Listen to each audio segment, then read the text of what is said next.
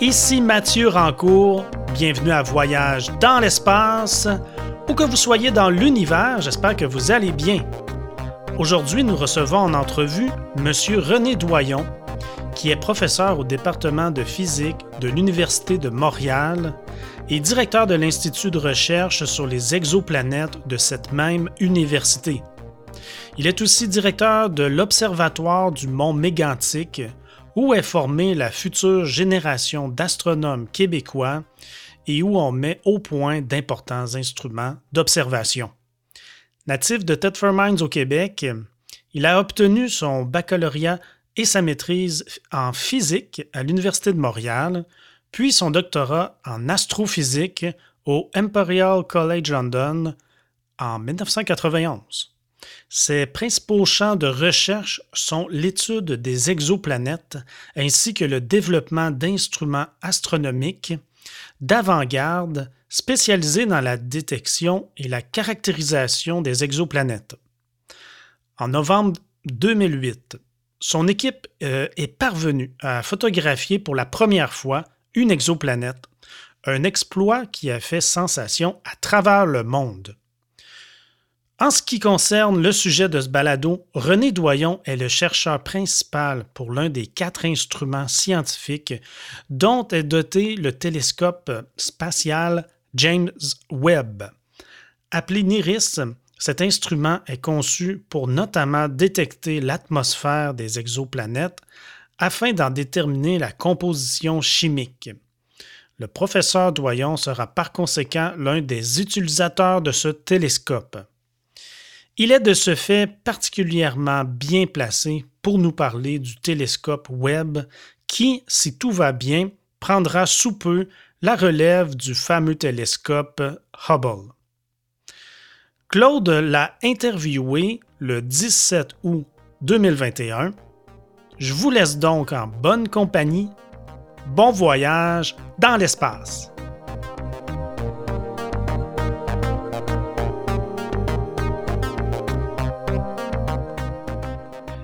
Bonjour, mesdames et messieurs. Euh, c'est un plaisir de faire un nouveau balado, de vous revoir à nouveau. Euh, juste pour situer les choses, le 24 avril 1990, un équipage de la navette spatiale plaçait en orbite autour de la Terre le télescope spatial Hubble. Ce fut le début d'une véritable révolution astronomique, une révolution qui s'étend depuis maintenant une trentaine d'années. Et maintenant, si tout va bien, d'ici peu, une fusée Ariane 5 devrait s'envoler du centre spatial guyanais à Kourou, en, Guyane française, pour aller placer en orbite autour du Soleil le télescope James Webb.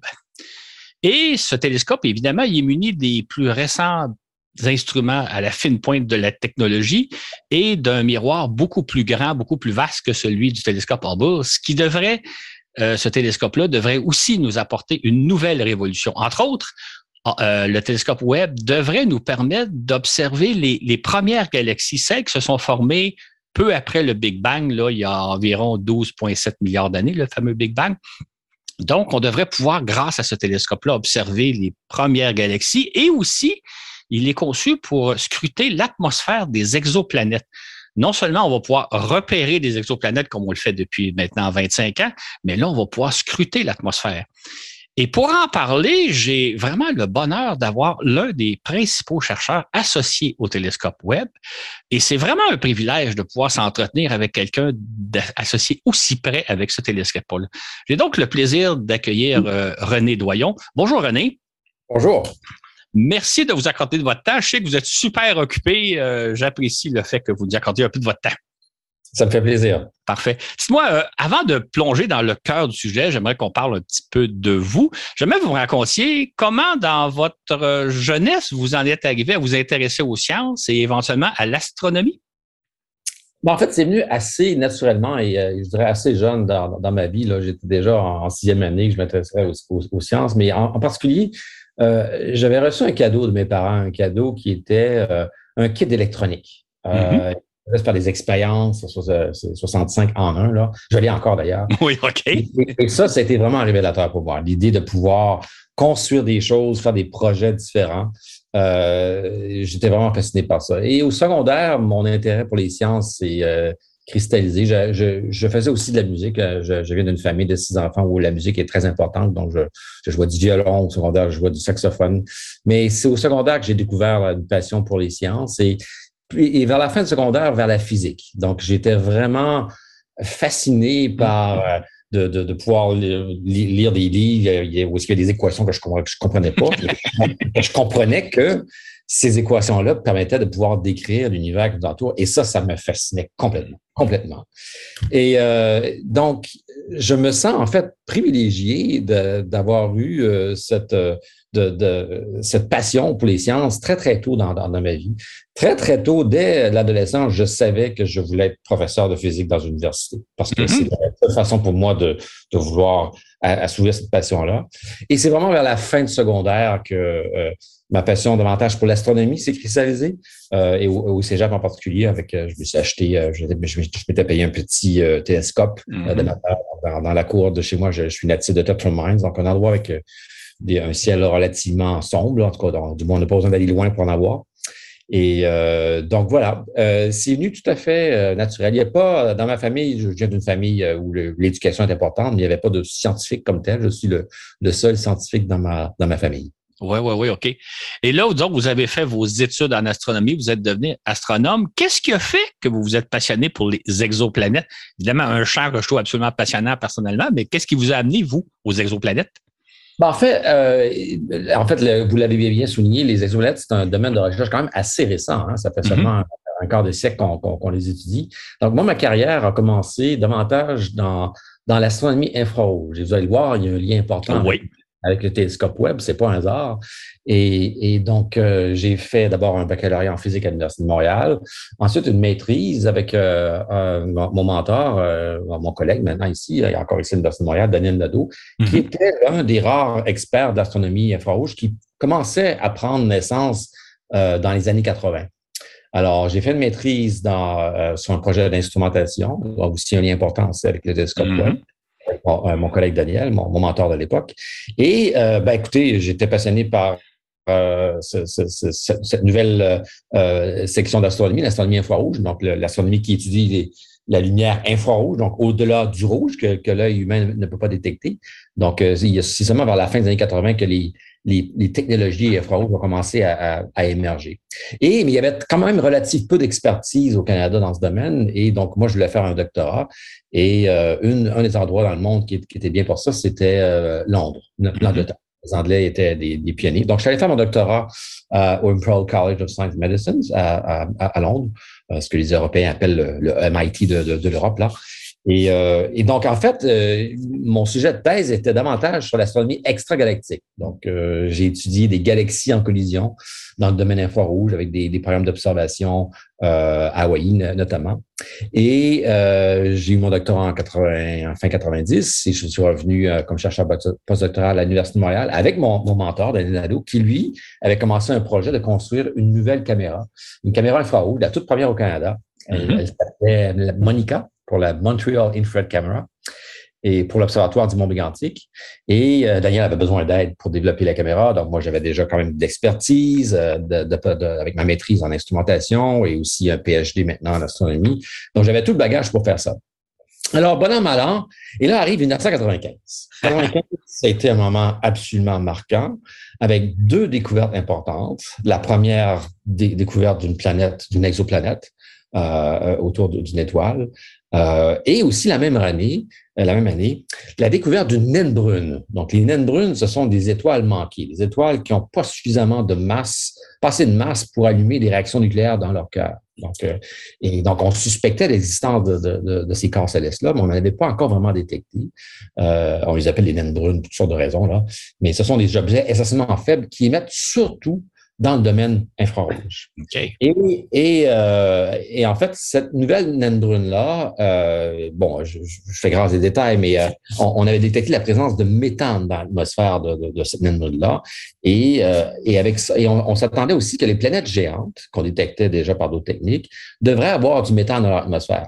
Et là, avec d'autres collègues à l'Université de Montréal, euh, René Racine notamment, l'ancien directeur du Mont Mégantic, on a commencé à, à rêver en fait à à trouver des façons de détecter ces exoplanètes par une technique, euh, une technique d'imagerie différentiel qui était à l'époque absolument vraiment là dans le champ gauche. Personne ne pensait à ça. C'était c'était pas une technique qui, était reconnue par tout le monde, mais qui s'est développée au fil des ans.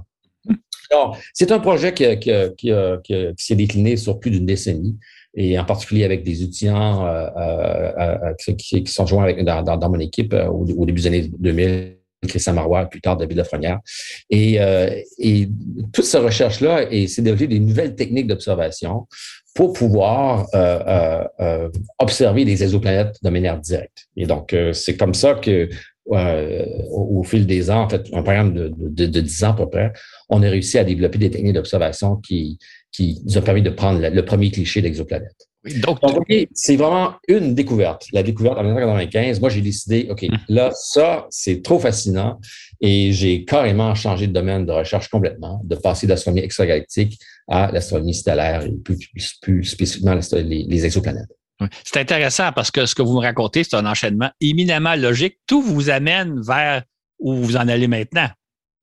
Oui, ben oui, tout à fait. Et euh, ce, ce, n'est pas un hasard, effectivement. Euh, c'est mon parcours euh, dans l'infrarouge qui, qui, a fait que, j'ai pu participer au télescope web éventuellement. C'est ça. Comme vous l'avez mentionné il y a quelques secondes, en 2008, votre équipe est parvenue à photographier, à prendre la première photo d'exoplanète.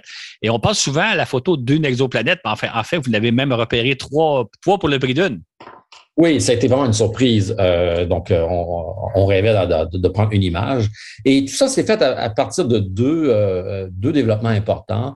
Le, développement de l'optique adaptative, donc une technique qui permet de corriger la turbulence atmosphérique. Il faut comprendre que l'ennemi juré, les astronomes, c'est l'atmosphère terrestre.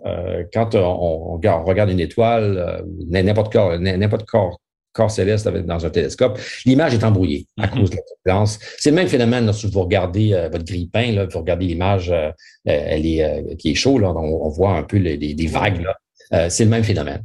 Et donc, au début, fin des années 90, on a développé ce qu'on appelle l'optique adaptative, qui est une technique qui permet de pouvoir corriger en temps réel la turbulence atmosphérique. Donc, c'est comme si vous preniez le télescope mm-hmm. sur Terre et vous l'amenez dans l'espace. Donc, ça a été une véritable révolution qui a permis d'améliorer, de, de, davantage concentrer la lumière sur, euh, sur, euh, sur, un point lumineux.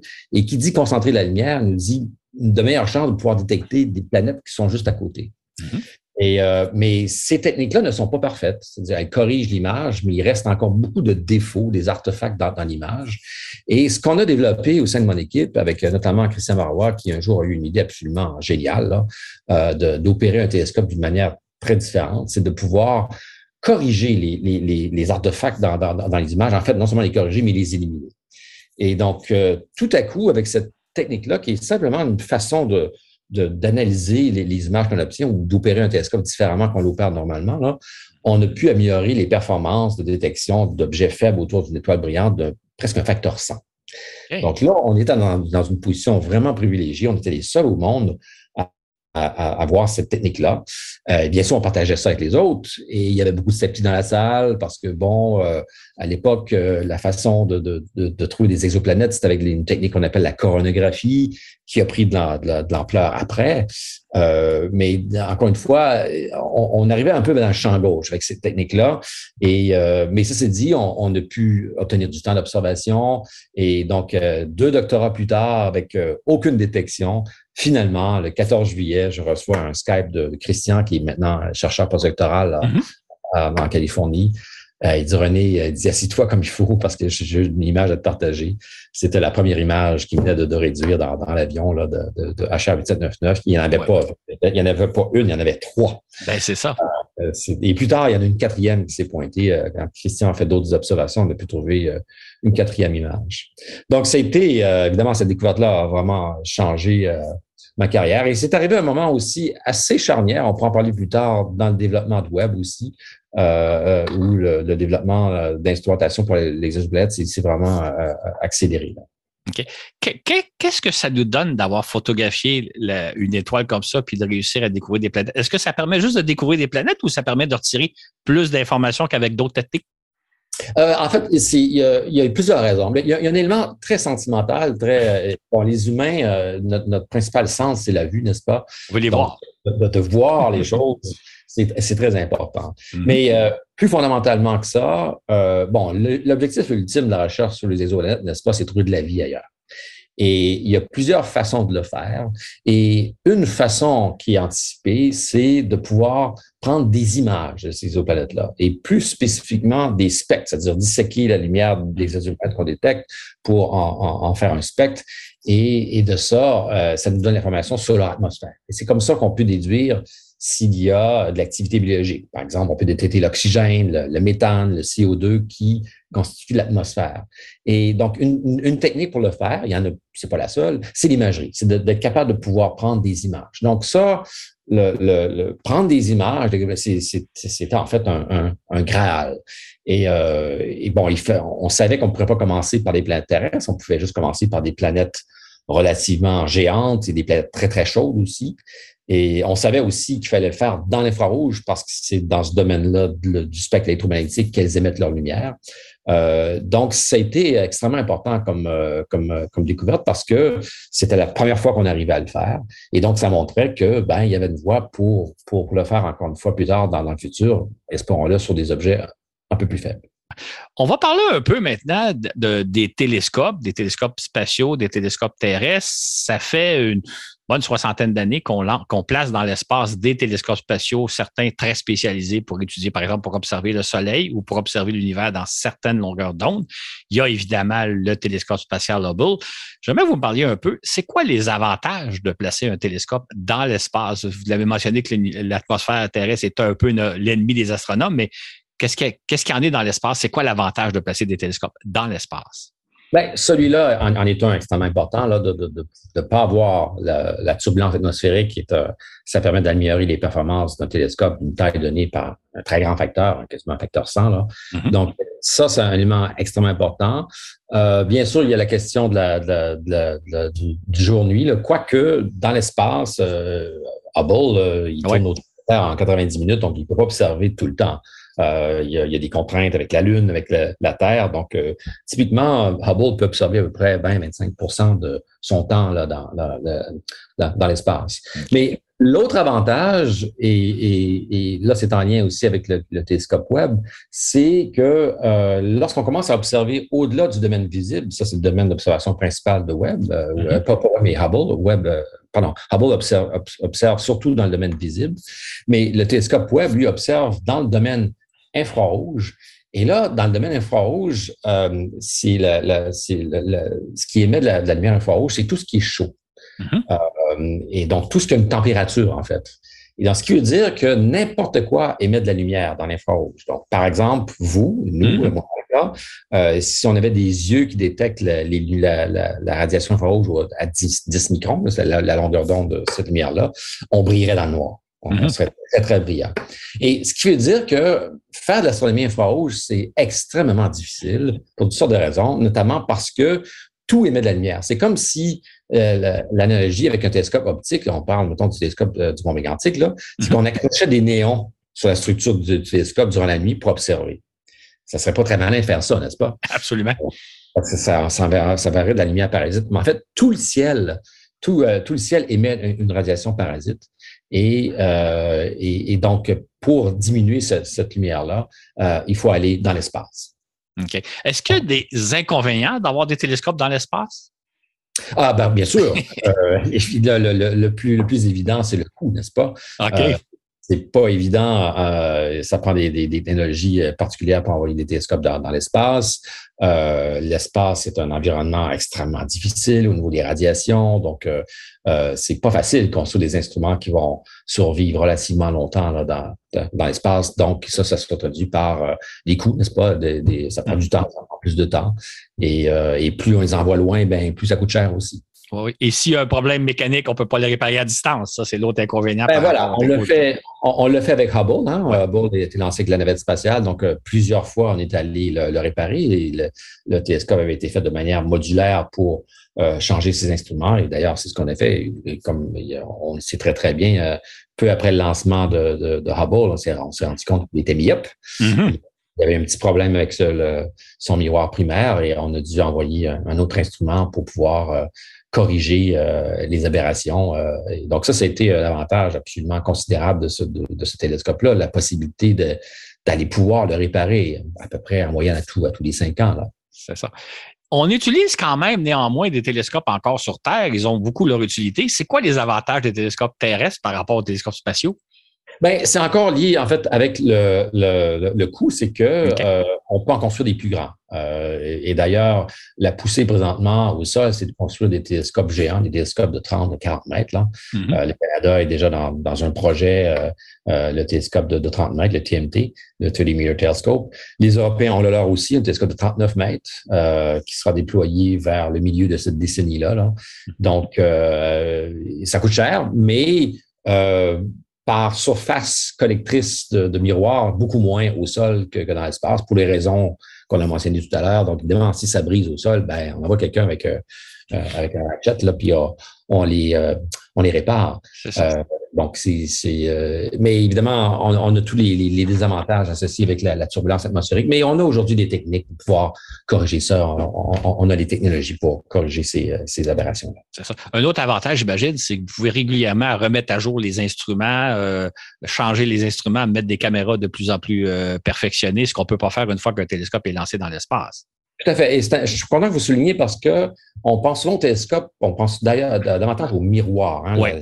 la, la lumière. Et bien sûr, c'est c'est ce qui définit la puissance du télescope dans une grande partie. Mais une autre composante extrêmement importante des télescopes, ce sont leurs instruments, la façon de qui vont collecter la lumière, qui vont l'analyser. Et ça, c'est un développement de, qui, se développe constamment. Là. Donc, il y a des, nouvelles technologies qui, qui se développent et, euh, et donc euh, on peut euh, améliorer euh, les performances des télescopes à travers l'instrumentation. Donc, c'est extrêmement important. Exactement. Euh, on va parler euh, brièvement du télescope Hubble. Je pense qu'on pourra en parler beaucoup, beaucoup, mais on va le faire brièvement. Euh, pour nous, du grand public, euh, c'est un télescope qui a, révolutionné notre vision de l'univers, les, images extraordinaires qu'a pris Hubble.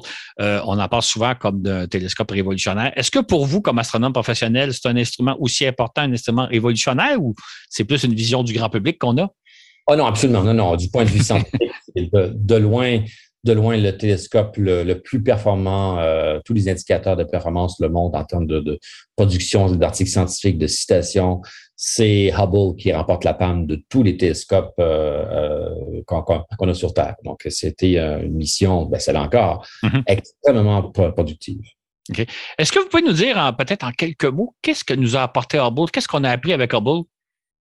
Ben, en fait, une des grandes questions que Hubble a voulu répondre, euh, ben, le télescope Hubble fait référence à Edwin Hubble, celui qui a découvert l'expansion de l'univers. Et en fait, la mission première de Hubble était de, de mesurer le rythme d'expansion de, de l'univers. on sait que l'univers est en expansion avec une certaine vitesse. Et en fait, euh, dans les années 80, cette vitesse-là était un peu controversée. Il y avait deux théories, il y avait, il y avait, il y avait deux écoles, c'était soit 50 ou 100, le chiffre de, de, de, de, vitesse euh, d'expansion. Mm-hmm. Et donc, une des missions de Hubble euh, était en fait de justement mesurer euh, le rythme d'expansion de l'univers, ce qu'il a fait. Mais ce, ce qu'il a fait dans, dans, la même euh, foulée, et ce qui a vraiment pas été prévu, c'est que Hubble a permis de faire des observations qui non seulement ont mesuré l'expansion du rythme de l'univers, mais a montré que l'univers est en expansion. Mm-hmm. et, et, ça, ça a été une découverte extrêmement importante qui a d'ailleurs euh, a reçu un, prix Nobel, là, euh, donc qui, fait référence à ce qu'on appelle la, la, composante d'énergie sombre de, de l'univers, qu'on comprend pas tellement bien d'où est-ce qu'elle vient. Euh, et donc, c'était une découverte absolument fondamentale que Webb a amenée. Euh, une autre découverte importante qui, qui n'avait pas été prévue du tout, et c'est ça qui est intéressant et troublant avec, avec l'astronomie spatiale et dans une autre mesure, dans, dans une mesure aussi au sol, c'est que Hubble a fait des découvertes extrêmement importantes dans le domaine des exoplanètes. Mm-hmm. Euh, on n'avait pas du tout anticipé que les instruments qu'on a envoyés récemment seraient des, euh, des instruments euh, très utilisés pour utiliser l'atmosphère des exoplanètes. Donc oui, on va le faire avec Webb, on, va en parler, mais tout ça a vraiment commencé sérieusement avec, avec les instruments de Hubble. Et encore une fois, on l'avait pas prévu. On s'est juste rendu compte avec l'évolution de la science, l'évolution du domaine scientifique sur les exoplanètes, qu'on s'est rendu compte, ah tiens, tiens, avec l'instrument qu'on a sur Hubble, on pourrait peut-être faire ça. Mais initialement, l'instrument n'avait pas été conçu pour faire ça. En fait, on ne savait même pas qu'on pourrait découvrir des exoplanètes à l'époque où Hubble a été euh, conçu. Non, exactement. Et c'est comme vous me disiez aujourd'hui, est-ce qu'on pourrait détecter les exoplanètes avec le, télescope du monde quantique? si je m'avais dit ça il y, a, 30 ans, je, J'aurais ri, de, vous, là. Et on le fait de manière routinière maintenant au mont mégantic. C'est ça. Euh, donc, euh, oui, donc c'est comme ça que la science avance. Exactement. On est rendu justement au fameux télescope Webb. Euh, on va en parler plus en détail, évidemment, puisque c'est l'essentiel du balado. Mais présentez-nous dans ces grandes lignes, pour vous, quand, quand vous le présentez au grand public, qu'est-ce que c'est? Comment vous le présentez, le fameux télescope James Webb? Ben, en fait, c'est un télescope. Je n'ai pas d'image pour vous le montrer, là, mais euh, il, est tellement grand. D'abord, il, est beaucoup plus grand que Hubble. Hein. Le Hubble a un, diamètre de 2,4 mètres. Euh, Webb, c'est 6,5 mètres. Et, ça, c'est trop grand pour entrer dans, le bout d'une fusée. Donc, il a, fallu, il a fallu faire une architecture d'un télescope qu'on peut replier sur lui-même comme une figure de, Et c'est ce qui rend, en fait, euh, ce projet-là très, très, très complexe. Là. Donc, euh, et le miroir aussi est, est, tellement grand euh, que, en fait, on ne le fait pas dans un seul morceau. Il est, il est, segmenté. Donc, ce sont des, il y a 18 segments.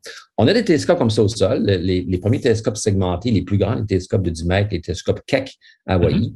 ce sont des télescopes segmentés. Donc, ce sont des, des, des, des, miroirs hexagonaux collés tous ensemble pour faire une mosaïque. Hein.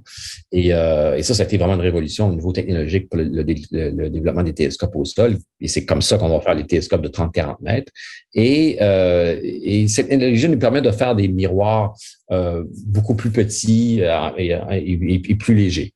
Autrement dit, au, au, lieu de faire un seul grand miroir de 6 mètres 50 de diamètre, on en fait 18 petits miroirs qui vont s'assembler ensemble pour faire l'équivalent du miroir de 6,5 mètres, c'est ça? Exactement. Le, sauf que on mm-hmm. doit bien aligner ces miroirs-là. Il faut comprendre que les miroirs-là doivent être alignés ensemble à une fraction de micron. Là. Donc, mm-hmm. euh, je vais vous donner une idée, l'épaisseur d'un cheveu humain, c'est c'est 40 microns, à peu près 50 microns. Donc, c'est une, euh, il faut vraiment aligner ces miroirs-là de manière très, très, très, très précise pour qu'ils se comportent comme un miroir monolithique.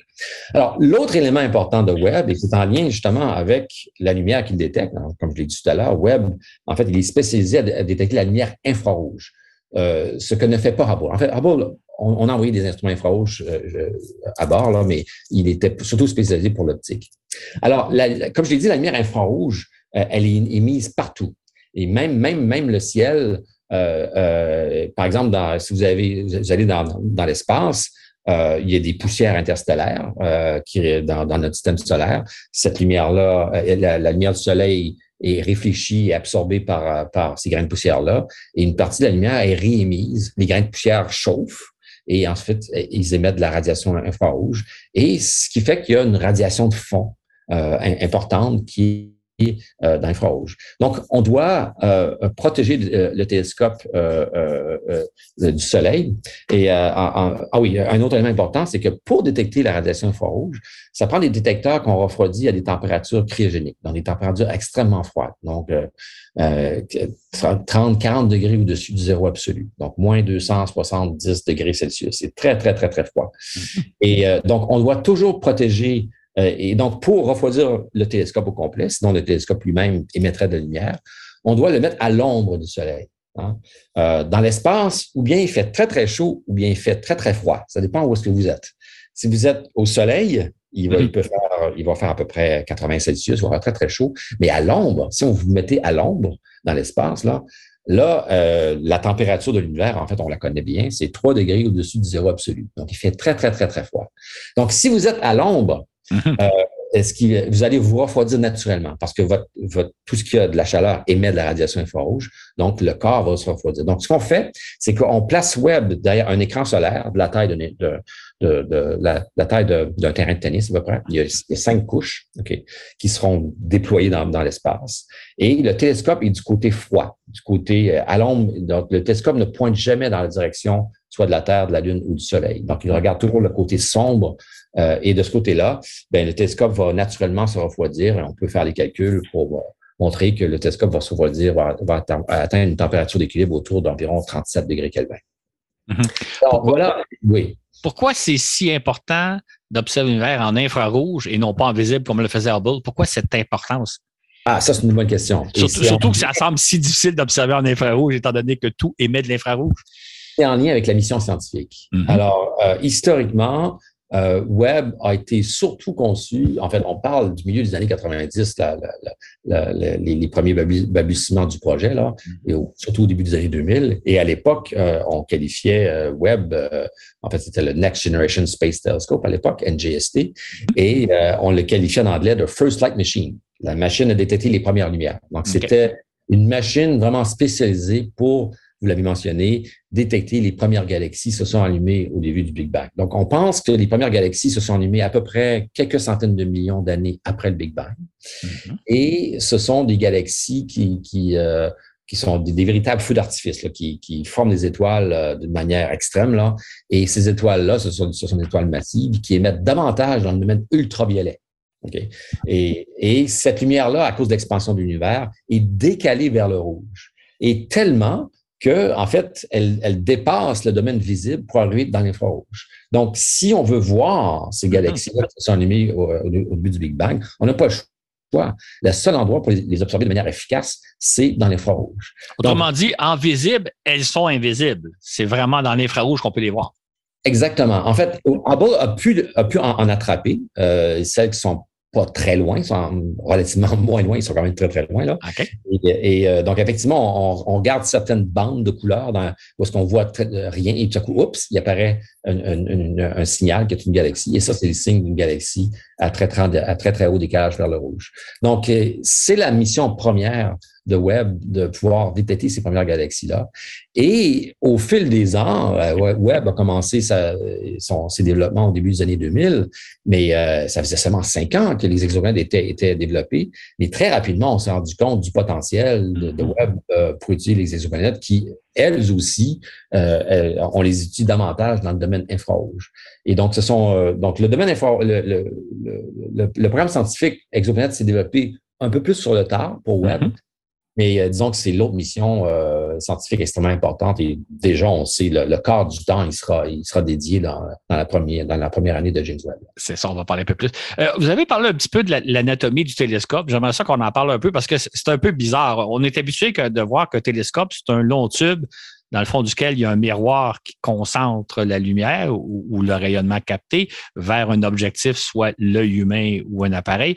Dans le cas de Webb, ça donne une drôle d'apparence. D'ailleurs, on, fait un fascicule qui va accompagner le, balado actuel. On va mettre des photos. Mais dans le cas de Webb, on a l'impression que c'est une, une plateforme, une table sur laquelle on a placé une antenne parabolique. C'est un peu l'image qu'on a. Expliquez-nous un peu pourquoi il est fait aussi différemment que le beau vieux télescope qu'on a tous à l'esprit.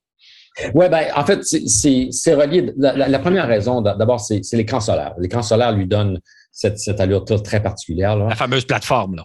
Exactement. Ce qui ressemble à une plateforme, là. Ça ressemble à une plateforme, mais c'est pas une plateforme, c'est très, très léger. Hein. C'est cinq couches de. C'est une toile. C'est une toile, cinq, cinq, toiles qui, qui c'est un écran solaire qui protège, qui, qui, qui, permet de pouvoir mettre la totalité du télescope à l'ombre mm-hmm. pour que le télescope puisse se refroidir. Et donc, ça, c'est un élément que, que, que, que Hubble n'a pas. Euh, maintenant, euh, l'aspect tube, si on pouvait le faire, on aimerait bien avoir un tube aussi sur Web parce que le tube nous permet d'éliminer la lumière euh, qu'on ne désire pas. Hein. De chaque côté, là. Exactement. Lorsqu'on pointe le télescope, on veut la lumière seulement dans la direction qu'on pointe. On ne veut pas de mm-hmm. lumière qui arrive dans les autres directions. Et, et ça, c'est pas génial. Mais bon, euh, le, le, télescope euh, euh, les instruments sont conçus pour euh, essayer de, de, de s'assurer qu'on regarde seulement dans la direction qu'on pointe là. Donc, euh, donc le tube que de, de, de, Hubble, par exemple, là, ben, effectivement, c'est ce qu'on appelle une baffle. Ça permet de pouvoir éliminer la lumière parasite là, qui arrive mm-hmm. à l'extérieur du, du champ de vue. Et l'autre élément important aussi euh, de, de, différence, ben, c'est tout l'aspect déploiement. Euh, donc, euh, il faut en fait lancer ce télescope-là dans une configuration complètement différente qu'il qui, est. donc, c'est pour ça que il n'aurait pas été impossible d'avoir de, un tube qui pouvoir protéger, mais ça aurait été une structure, ça serait plus de masse et les ont été faites pour se, rendre compte qu'on pouvait au final s'en passer. Dans la mesure où le télescope est tout le temps à l'ombre, euh, on, peut se passer de, ce tube-là. Là. Fait ce qu'il faut retenir, nous, du grand public, quand on voit une image, ce qui nous semble une plateforme, c'est un, une toile pour nous préserver du soleil, de la chaleur du soleil, de la Lune et de la Terre. Et l'antenne parabolique qui est de couleur dorée qu'on voit, ça, c'est le miroir du télescope théoriquement, il y aurait un tube autour, mais techniquement, c'était pas possible de le faire. C'est comme ça qu'il faut le faire. La, structure optique, elle est, elle, est très similaire. Donc, il y a un miroir primaire, n'est-ce pas? Vous faites référence à l'antenne parabolique. Il y a un miroir secondaire et, mm-hmm. de la lumière. Et ensuite, la lumière rentre derrière le télescope. Il y, a, il, y a, deux autres miroirs qui sont là. Il y en a un autre, un autre petit qui est, très important, là, mais euh, ensuite, la lumière rentre dans, dans, dans les quatre instruments. Euh, et le télescope Hubble a la même architecture. Il y a, il y a un télescope, il y a, un miroir primaire, un miroir secondaire. Et euh, donc, euh, après ça, bon, euh, chaque télescope a ses particularités, mais il y a toujours un, miroir primaire et un, un, miroir, secondaire dans, dans, tous les télescopes. Oui. Une petite question technique pour laquelle je n'ai pas la réponse.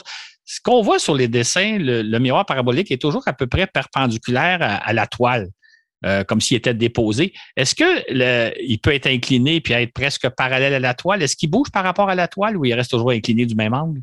Non, en fait, non, il, est toujours au, même angle, mais ce qu'on fait pour pouvoir, là, oui. juste les mains pour vous montrer ce que j'essaie d'expliquer, là.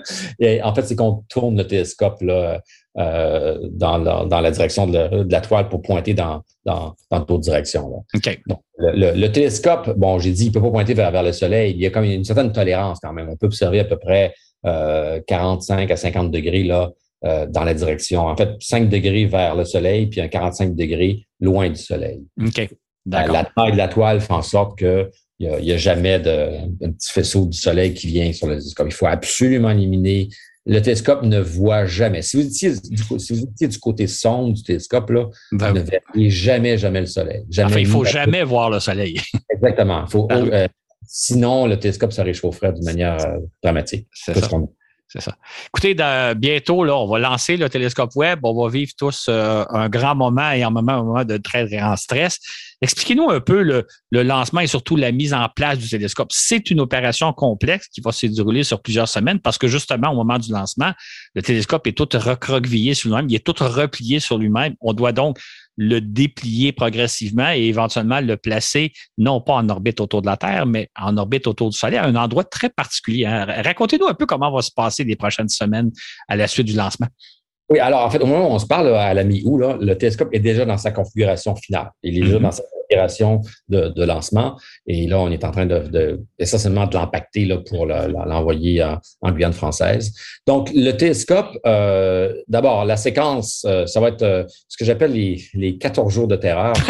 C'est tout à fait en faisant référence à la, sonde martienne qui atterrit sur. les sept minutes de terreur, là, les 14 jours. Pendant sept minutes, on, perdait contact avec la sonde. Euh, ici, on, aura toujours contact avec Webb, mais disons que l'opération critique va se, se, dérouler sur 14 jours. Donc, le, déploiement du télescope va se faire sur, sur 14 jours. Vous pouvez aller voir sur le web, il y a, il y a, une belle séquence, une belle animation qui illustre comment ça va se passer. Et, euh, et, ça se passe très, très vite. Donc, déjà, après euh, 20 euh, minutes après le lancement, le, les panneaux solaires sont déployés. C'est la toute première chose qu'il faut parce qu'il faut alimenter le, télescope en énergie. Euh, avant, le télescope va rouler sur des batteries. Mais ces batteries-là ont une durée de vie euh, limitée, là, au plus quelques heures. Là. Donc, euh, on va d'abord déployer le, les panneaux solaires. Ensuite, on commence le déploiement complexe des, des, voiles de, l'écran solaire. Et, euh, et, donc, tout ça va durer 14 jours. Et il n'y aura pas un drone autour là, pour euh, nous montrer qu'est-ce qui se passe. Hein? On ne le verra pas, malheureusement. On va, le, on va le percevoir, mais on ne le, le verra pas. Vous l'avez bien dit, on va le percevoir. Donc, chaque mouvement euh, a, des actuateurs pour nous dire, OK, ici, ça fait clic. On sait. Et, euh, et, donc, alors, tout ça, c'est une séquence programmée qui a été euh, pratiquée et repratiquée. Donc, il faut comprendre que tout ce que je vous décris là, là on, ça ne sera pas la première fois qu'on le fait. On, a fait beaucoup de, de, de général, des, mm-hmm. de, on est capable de simuler tout ce qui va se passer. D'ailleurs, on le fait. On le fait depuis plusieurs années. Donc, euh, et on vient juste de terminer une séance de, de, pratique là, du, du, lancement. Euh, donc, pour euh, chacun, pour tester tout ce qui va se passer. Donc, ça va durer 14 jours. Et le télescope, contrairement à Hubble, sera lancé très, très loin, à 1,5 million de kilomètres. Euh, de la Terre, euh, ce qu'on appelle au point de Lagrange numéro 2. Donc, c'est un point euh, à 1,5 million, de, million de kilomètres de la Terre qui, si vous êtes là, c'est que vous allez vous êtes en orbite solaire et terrestre, dans le sens que vous tournez autour du Soleil, mais à la même vitesse que la Terre. Ce qui mm-hmm. fait que vous êtes, vous êtes toujours en ligne avec, avec le Soleil et la Terre. Et la raison pour laquelle on le fait, c'est pour que Webb puisse tout le temps être à l'ombre du Soleil. Mhm. Donc, contrairement à Hubble, qui lui tourne autour de la Terre en 90 minutes, ben très souvent, le Soleil, euh, il pointe bien sûr euh, sur, le télescope. Et ça, ça crée des instabilités, des instabilités thermiques qu'on voit d'ailleurs dans le télescope. Euh, donc, au point L2, en, orbite solaire, donc on est dans un environnement beaucoup plus stable. Et c'est ce qu'on veut pour atteindre les, les températures qu'on souhaite obtenir, 40 degrés Kelvin. donc, c'est vraiment pour minimiser la radiation parasite infrarouge et euh, d'être tout le temps à l'ombre. Et donc, d'ailleurs, c'est pas le, seul télescope qui aurait été lancé là. Il y en a plein, en fait, qui ont été mm-hmm. lancés à, cet endroit-là. C'est un, point euh, intéressant là, pour, pour faire de l'astronomie spatiale. En fait, par rapport à la Terre, le télescope bougera pas. Il va être dans un certain endroit, mais il va toujours faire dos au Soleil, à la Terre et à la Lune. C'est ça l'intérêt. On veut qu'il, on veut pas jamais qu'il soit exposé aux infrarouges émanant du Soleil, de la Terre et de la Lune. Donc, il va toujours leur faire d'eau tout en étant par rapport à nous situés à la même distance par rapport à la Terre, c'est ça? Exactement. Donc, si on avait un télescope pour euh, voir Webb, là, on ne verrait pas le télescope. On verrait seulement la, partie, ce qu'on appelle le poste, la, la, partie, la, euh, toile solaire et, et toute l'électronique derrière, la partie chaude.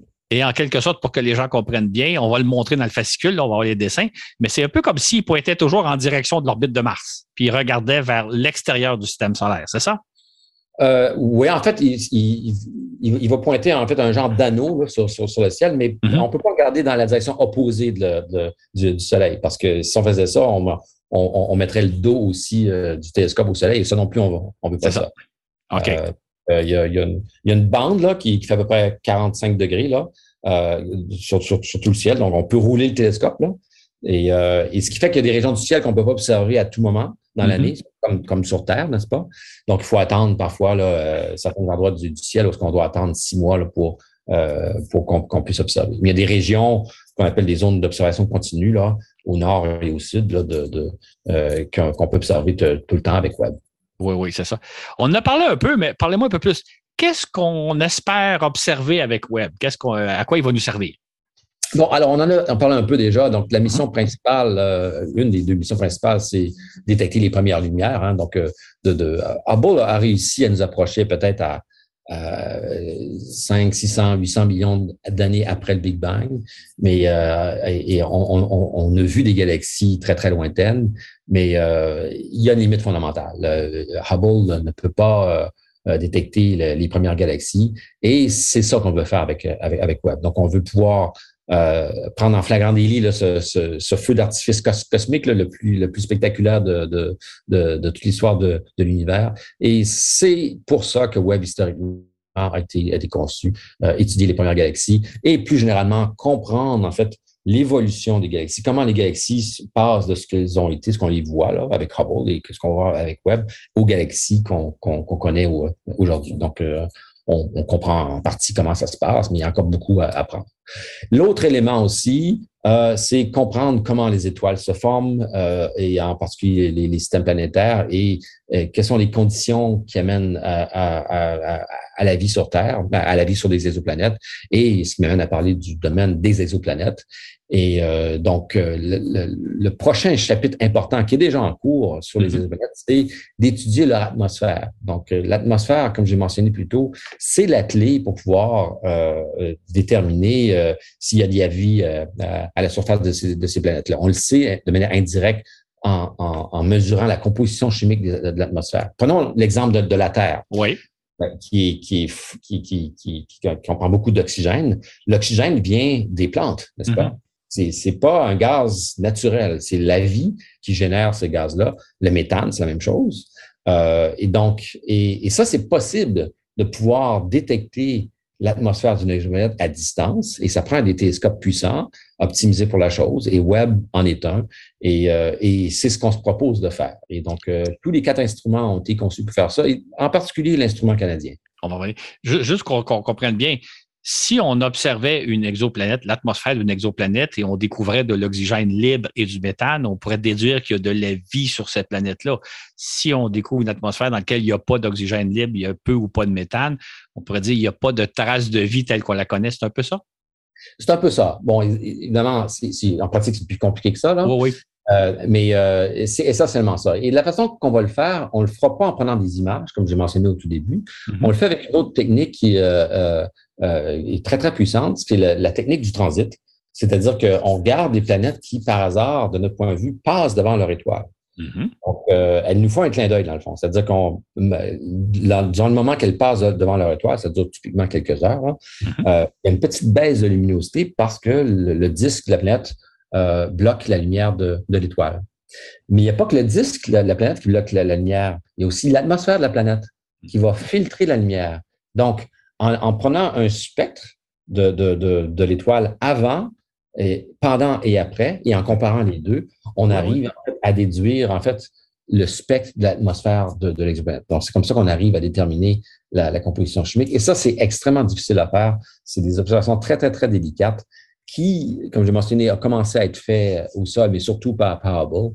Et il faut être vraiment dans des, dans des conditions très, très stables de, euh, dans, dans l'espace pour le faire bien. Et Webb sera, sera équipé pour le faire. C'est ça. Euh, donc, Webb va surtout observer les premières galaxies et les exoplanètes. Est-ce qu'il va observer un peu tout le reste aussi, un peu comme on veut? Ah observer les galaxies voisines, les nébuleuses et autres euh, objets cosmiques? Absolument. On me pose souvent la question, est-ce qu'on aura des belles images avec Webb? Absolument. Les images seront tout aussi spectaculaires avec avec, euh, avec, euh, avec Webb. Euh, donc, il va observer aussi les, les, les, planètes du système solaire. donc, il y, a, il y, a, plein de programmes scientifiques qui vont se faire. Il y a, des programmes absolument excitants dans le système solaire. Là, on parle des, des lunes de, de, de, Jupiter et de, et de Saturne en slade qui ont des, des geysers et on va être capable de pouvoir mesurer la composition chimique de ces geysers-là avec, avec Webb. il y a plein de choses absolument fascinantes que Webb va faire dans tous les domaines scientifiques. Donc, de la, de la même façon que Hubble a révolutionné euh, l'astronomie, euh, je pense qu'on peut dire la même chose que pour, Webb. On arrive justement à l'instrument pour lequel vous êtes le chercheur principal, le NIRIS canadien. Euh, petite question, le Canada conçoit deux systèmes, le système de, pointage du télescope et un, un, des instruments pour observer les exoplanètes. Est-ce qu'il y a un lien entre les deux ou ces deux systèmes totalement différents? On aurait pu faire l'un ou l'autre ou le NIRIS est le prolongement du système de pointage? C'est une très bonne question et c'est en lien avec euh, le développement historique du, télescope et de la contribution canadienne. Euh, donc, au début, les deux étaient séparés. Donc, historiquement, là, on est au début des années 2000. Mm-hmm. euh, la, la, programmation, euh, la configuration du télescope est à trois instruments. Et donc, et le Canada a toujours fait des représentations pour avoir son instrument scientifique. Et euh, cette proposition-là a été déclinée au début.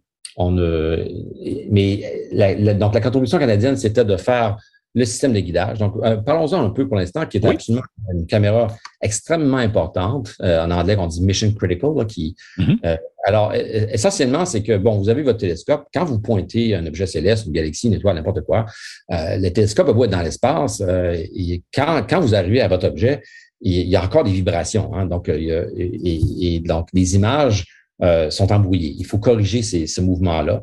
Et euh, alors, dans le télescope optique, dans le système optique du télescope, il y a un petit miroir derrière là, mm-hmm. euh, qu'on peut basculer euh, en, en, temps réel pour corriger les mouvements du télescope. Et, et qu'est-ce qui anime ce miroir-là? C'est une caméra infrarouge qui est le FGS, le Fine Guidance Sensor, qui est la, caméra, la contribution canadienne, qui, donc, en tout temps, la caméra, lorsque n'importe quel instrument observe, euh, la caméra infrarouge canadienne observe une autre portion du ciel où qu'il y a plein d'étoiles. On en choisit une, brillante, et si le télescope bouge, ben on va voir l'étoile bouger. Donc, alors 16 fois par seconde, notre caméra détecte la position de l'étoile et envoie un signal de correction au petit noir pour corriger euh, le, mouvement du télescope. Et, et juste donner une idée de la précision de cet instrument-là, la caméra canadienne va être capable de détecter un, mouvement du télescope équivalent à celui d'un cheveu tel que vu à un kilomètre. OK. Et donc, il faut absolument que la caméra fonctionne à ce niveau de précision. Sinon, oubliez euh, les, oubliez les belles galaxies, les premières lumières, là, les images seraient embrouillées complètement. Donc, c'est l'équivalent d'avoir un télescope de peut-être un ou deux mètres au lieu d'un télescope de 6,5 mètres. Ouais, ouais, ouais. absolument critique. Et donc, euh, c'est sans doute le, meilleur système de guisage jamais conçu, par l'humanité. Ça, c'est c'est la mm-hmm. contribution canadienne. Donc, chaque fois, chaque fois que vous allez voir une découverte, une image, un spectre, une découverte importante de web, ben, vous aurez la caméra canadienne qui aura assisté à prendre ces observations-là. Ouais, ouais, Donc, ça, historiquement, c'est ce que la NASA voulait du Canada, le, le guideur. Alors, le Canada a fait des pressions pour avoir euh, un instrument. Et la façon que ça s'est négocié, c'est que on avait une contribution dans un, des instruments, euh, la caméra NIRCAM de, construction américaine. Et euh, donc, on, fournissait un des modules de cette caméra-là. Et c'est comme ça que ma contribution a commencé. Euh, donc, c'était en fait en 2001, la, la chercheure principale, Marsha Rickey de l'Université d'Arizona, m'a téléphoné pour me dire euh, euh René, euh, je, je, fais une proposition à, la NASA pour construire la caméra NIRCAM. Ça se fait de manière compétitive, hein, tout ça. Est-ce que tu veux joindre à moi? Puis j'aimerais que tu sois en charge des, des filtres ajustables de, de, notre caméra. Alors, je dis, wow, OK. Euh, je dis, c'est quand le lancement du télescope? c'est en 2008. Ah, ben, OK, c'est bon. Et c'est comme ça que j'ai joint le, projet. Donc, euh, j'étais, moi, responsable de la contribution canadienne à l'instrument américain, qui ce sont des, ce qu'on appelle des filtres ajustables. Je ne vais pas dans, dans, les détails. Et mon collègue euh, John Hutchings, maintenant à la retraite, qui, qui, qui, qui lui était en charge de du, du guideur, un chercheur du Conseil national de recherche. Alors, ce qui, un an après euh, euh le, le, début du projet, euh, il y a des dépassements de coûts. À l'époque, c'était un, télescope, de 8 mètres, pas 6,5 mètres. Et là, on doit, on, doit couper dans le projet. Et donc, non seulement on va passer à 6,5 mètres, il y a un des instruments euh, Miri euh, qui, qui, est venu, qui est venu à cheveux d'être éliminé aussi. Mais pour la caméra américaine, on s'est dit, ben, les Canadiens, c'est intéressant ce que vous allez fournir, mais c'est pas absolument critique à la mission scientifique. Donc, on vous enlève. Aïe, aïe. Oui, voilà. Donc ça, ça a été dur à prendre. Mm-hmm. et, euh, mais très rapidement, mon collègue et moi, on, s'est dit, euh, on a regardé, ben, peut-être qu'on pourrait mettre les filtres ajustables dans le dos de, de, de FGS. Mm-hmm. Dans la même boîte, avoir deux instruments. Et, euh, très rapidement, on a fait cette proposition-là. Il, a, il a fallu se retourner très rapidement avec toute l'équipe industrielle qui était impliquée dans le projet. Pour, et la NASA a accepté. On dit, OK, on va, on va maintenant intégrer ces, filtres ajoutables. Là, c'est devenu l'instrument TFI, le Tunable Filter Imager, qui, était dans le dos de, FGS. Alors, euh, c'est comme ça qu'est né le, quatrième instrument canadien. Alors, ce qui s'est passé, c'est que euh, ce qu'on devait fournir était quand même pas simple. C'était assez compliqué. Euh, ce genre de technologie-là n'avait jamais été dans l'espace, donc on devait faire beaucoup de développement. Et bon, euh, on s'est rendu compte, on, est rendu autour de 2006-2007, on se rend compte que, bon, euh, c'est pas sûr que cet instrument-là va, va fonctionner.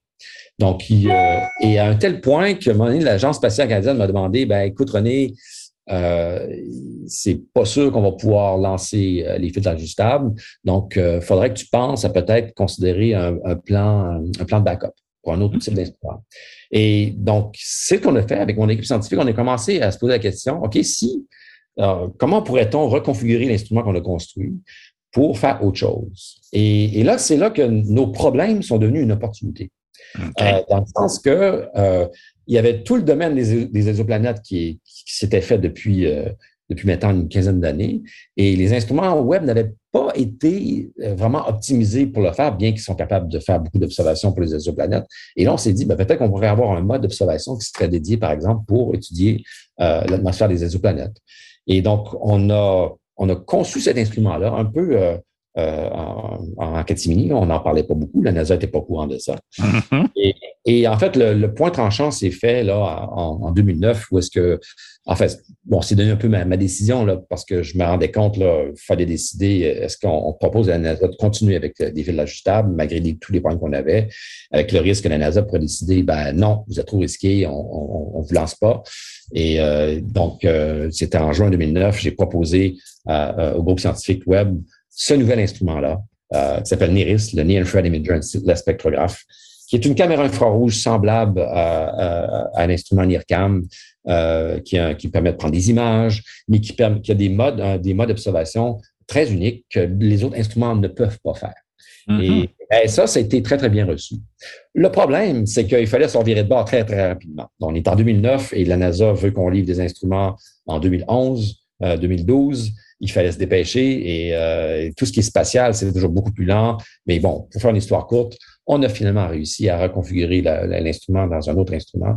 Et c'est comme ça qu'est né en fait le, quatrième instrument, l'instrument canadien, qui initialement n'était pas prévu. C'est ça. C'est quand même toute une performance parce que ça se fait pas comme ça. Normalement, vous aviez même beaucoup le risque que votre instrument soit rejeté à la dernière minute. C'est le contraire. Vous êtes embarqué à bord un peu après tout le monde. C'est extraordinaire comme, comme histoire. Hein?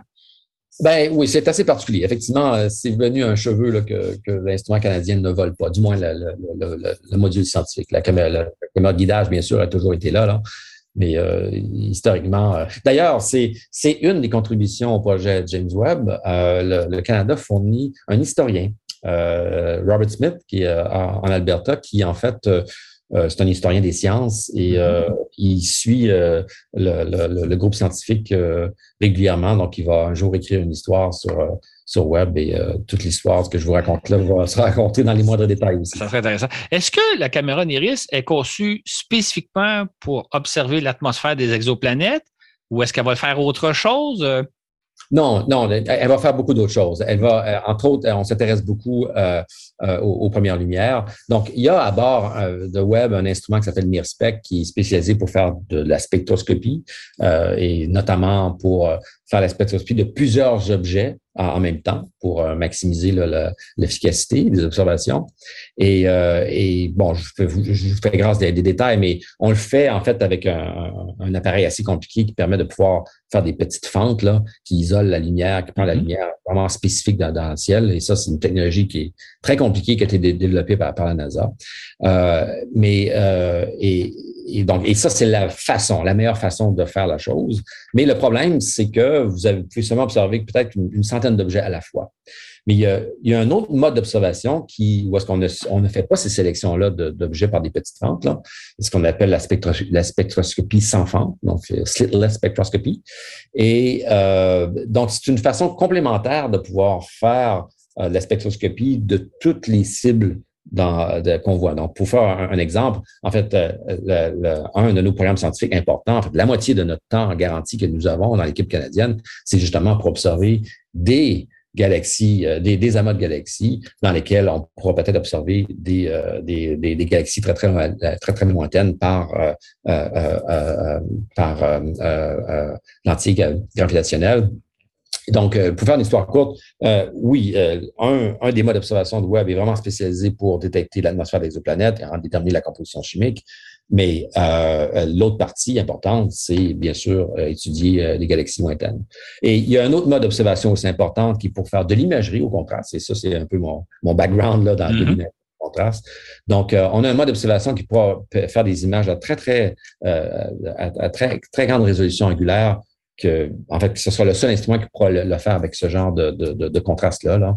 Euh, et donc, euh, les, problèmes scientifiques sont en lien avec les exoplanètes aussi. Donc, on va faire un peu de tout. On va pouvoir euh, surtout faire des exoplanètes et des galaxies à haut redshift. Vous êtes le chercheur principal de cet instrument-là. Ça veut dire quoi? Vous allez disposer de quel pourcentage du temps pour l'utiliser, votre propre instrument?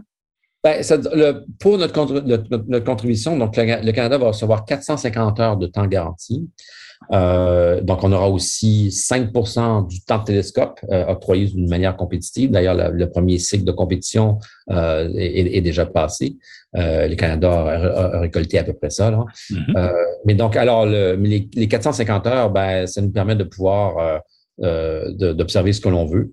Et d'ailleurs, la moitié, à peu près la moitié, il y a 200 heures de ce programme-là qui est dédié à un programme qui est le plus important de tous les programmes d'exoplanètes euh, euh, avec Webb là, pour l'étude d'atmosphère. Donc, c'est un, programme qui est mené par un, de mes collègues à l'Université de Montréal, David Lafrenière, où est-ce qu'on va observer différents types d'exoplanètes, des, des, planètes géantes, les, ce qu'on appelle des hot Jupiter, des planètes très, très proches de leur étoile, jusqu'aux planètes euh, des petites planètes terrestres qui sont euh, potentiellement habitables, des planètes euh, dont on sait qu'elles ont potentiellement des, des, conditions habitables pour la vie. Donc, on sera véritablement aux premières loges pour observer ces, systèmes-là. Que, que, je comprenne bien, vous, votre équipe, vous disposez de 450 heures pour utiliser votre instrument? Voilà. Sur, sur la durée de vie du télescope ou par année? Non, c'est, l'ai sur deux ans. Donc, sur deux euh, ans, OK. On, essaie, notre proposition est de le faire dans la première année. Bon, en pratique, ça va vraiment déborder dans la mm-hmm. deuxième année, mais le, plus gros des observations en anticipe vont être faites dans la première année du, du télescope. OK. Ça risque de, vous risquez de faire des découvertes extraordinairement intéressantes. Hein? ça sera une année absolument folle. Euh, les données vont arriver. Euh, donc, euh, il y a, après le lancement, on a, on, a, parlé du, du, déploiement. Là. Il y aura une période ensuite de six mois de, de, de rodage, de, de tests pour, pour pouvoir s'assurer que tous les instruments fonctionnent tels qu'ils ont été conçus. Euh, donc, ça sera une période très, très intense. Là. D'ailleurs, il y aura et les instruments scientifiques vont se caractériser vers le cinquième mois de, de, de, cette période-là. Et donc, ce sera presque à temps plein. Là. Euh, donc, je, serai euh, à Baltimore au centre de contrôle euh, pendant toutes ces plusieurs semaines, là, quelque part au mois de, mai, juin, là, pour pouvoir avoir les premières lumières de l'instrument NIRIS. Donc, je suis très excité. Ben oui, c'est ça. Est-ce que vous allez être au lancement? Allez-vous assister au lancement? Euh, c'est pas encore déterminé, mais euh, c'est pas impossible effectivement que je puisse y participer. Il faut comprendre que c'est très compliqué, hein, un Kourou, c'est pas cas canavéral, là. Euh, donc, euh, et aussi avec la pandémie, donc il y a un nombre très limité de personnes qui peuvent y aller. Donc, euh, Exactement. En terminant, j'aimerais ça qu'on parle un peu. Je pense que les gens ne sont pas très au courant, mais Montréal a la, chance de disposer d'une des équipes importantes sur le plan international d'études des exoplanètes. On, a vraiment un, petit joyau, je pense, qui est un peu ignoré des médias parfois. J'aimerais que vous parliez un peu de l'IREX, de votre institut de recherche sur les exoplanètes. Ben, écoutez, c'est en lien avec plein, de choses et, euh, euh, beaucoup euh, avec James Webb. C'est qu'effectivement, on a un groupe de recherche à l'Université de Montréal et maintenant qui déborde largement l'Université de Montréal, qui inclut maintenant l'Université McGill, l'Université Bishop, l'Université Laval, euh, où est-ce qu'on on fait du développement instrumental, on développe des nouveaux instruments pour spécialisés pour la détection, la caractérisation d'exoplanètes. Euh, on est très bien positionné pour Web. On a eu aussi beaucoup de subventions pour construire d'autres instruments, euh, des, spectromètres qui permettent de pouvoir euh, détecter des exoplanètes pour mesurer leur masse, qui est extrêmement complémentaire à ce qu'on va faire avec, avec, avec Web. Et donc, est venue l'idée de, ben, peut-être qu'on devrait créer un, institut pour, regrouper tout ce monde-là, aller chercher des ressources. Et l'idée a été proposée, a été euh, généreusement reçu euh, par euh, la famille Trottier. Donc, ils ont généreusement appuyé dans la, création de cet institut-là qui a été créé en, 2015. À l'époque, on était peut-être une douzaine de, personnes, en incluant des, quelques chercheurs, quelques étudiants. Et ben, aujourd'hui, cinq ans plus tard, on est maintenant 60 personnes. Donc, c'est un institut qui, de loin, le plus important de ce genre au Canada et certainement parmi les, les, les, les, plus importants dans, dans le monde. On n'a rien envié aux grandes équipes là, de, de Harvard et de Caltech euh, on est vraiment dans, dans, le peloton de tête là, pour, euh, euh, pour l'étude des exoplanètes. Donc, donc c'est, notre mission. Notre mission, c'est de, de détecter un jour de la vie ailleurs. Ma, vision, c'est que ça soit peut-être au-delà de mon horizon professionnel, hein, mais de que qu'on, un jour on va détecter de la vie ailleurs et le, le Québec aura été parmi les acteurs importants de cette grande découverte fondamentale de l'humanité. Exactement. OK, ce sera l'occasion sûrement d'en parler dans un éventuel balado. Écoutez, on a fait pas mal le tour d'horizon des questions. Est-ce qu'il y a quelque chose que vous, aimeriez rajouter en terminant? Ben, écoutez, juste pour en faire un lien un peu avec, avec l'Observatoire du Mont Mégantic. Oui, euh, absolument. C'est en lien, en fait, avec euh, la, euh, le, le, le, fait que les technologies infrarouges sont nées, en fait, dans le dôme du Mont Mégantic avec la caméra que je vous parlais au début, la petite caméra Monica. Et ce n'est pas un hasard si un Québécois et le, le, le, directeur scientifique de ce, de ce programme-là au Canada, c'est parce que l'astronomie infrarouge est née au Québec et plus spécifiquement dans l'Observatoire du Mont-Mégantic. Je suis un enfant de l'Observatoire, c'est maintenant moi qui est le directeur. Oui, oui. Mais c'est pour ça que ma collègue Marsha Rickey s'est tournée vers nous pour qu'on se joigne à son équipe pour participer parce qu'elle savait que c'était là, au Québec, il y avait une expertise euh, euh, canadienne dans le domaine infrarouge. Donc, euh, donc si le Canada fait partie du télescope spatial James Webb, c'est en grande partie, faut dire faut dire en, grande partie merci à l'Observatoire du Mont-Mégantic qui aura formé des chercheurs comme moi pour, pour, pour, faire ça. Les gens connaissent le Mont Mégantic, connaissent l'observatoire comme étant peut-être quelque chose, un peu une curiosité, mais ce qu'on sait moins, c'est que c'est un formidable laboratoire de développement d'expertise et d'instrumentation. Hein. C'est un laboratoire extraordinaire, le Mont Mégantic. Exactement. Donc, euh, oui, c'est un site d'observation, mais c'est aussi un laboratoire de développement instrumental qui alimente euh, les grands télescopes de la planète et notamment le télescope spatial James Webb. en fait, ça a été un travail d'équipe. Hein. Le Webb, on peut le qualifier comme étant l'une des machines les plus complexes jamais construites par l'humanité. Et on a pu le faire au Canada grâce à un travail d'équipe absolument exceptionnel. Ben, bien sûr, d'abord, l'Agence spatiale canadienne, hein, c'est eux qui ont, qui, ont, qui ont, fourni non seulement les sous pour construire cette machine-là, euh, mais aussi toute la coordination, la, gestion d'un projet, l'industrie de haute technologie au Canada qui a, construit l'instrument et bien sûr euh, les universités et euh, le Conseil national de recherche du Canada. Donc, tout ce qu'on avait de bon au Canada, on l'a mis ensemble et ça a été un travail d'équipe absolument extraordinaire. Et bien, et ça va continuer. C'est pas évidemment la partie n'est pas n'est pas n'est pas finie, fait que commencer. Enfin, je dirais que la belle aventure va commencer dans les prochaines semaines. Absolument. On va se souhaiter bonne chance à tous parce que ça va être très intéressant de suivre la, mise à poste du fameux télescope Webb et éventuellement ses premières lumières euh, en principe au printemps 2022. Euh, ça va être un, moment très intéressant à suivre toute cette opération-là. Écoutez, je vous remercie beaucoup. Je vous souhaite bonne chance et j'espère avoir l'occasion de vous reparler en temps et lieu pour suivre un peu les plus récents développements. Ça me fera plaisir. Parfait. Merci beaucoup, M. Doyon. Merci. Au revoir.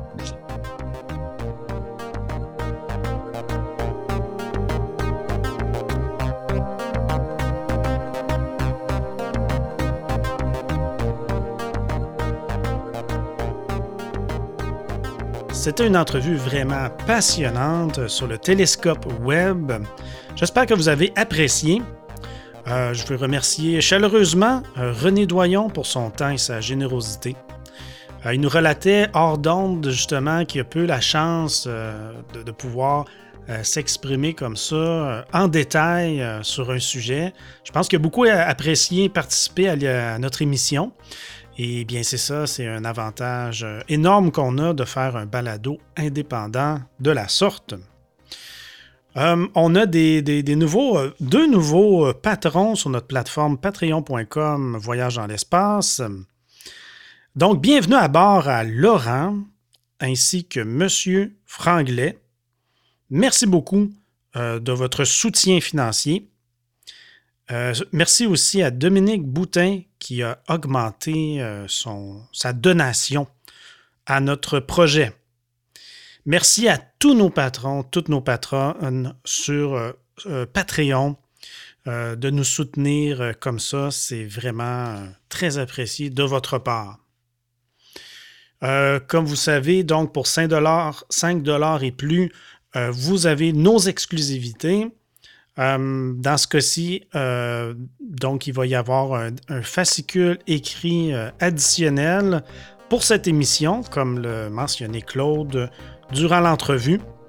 Donc, je pense que ça va être une bonne lecture, encore une fois, que vous allez pouvoir faire. Sur ce, où que vous soyez dans l'univers, je vous dis à la prochaine pour un autre voyage dans l'espace.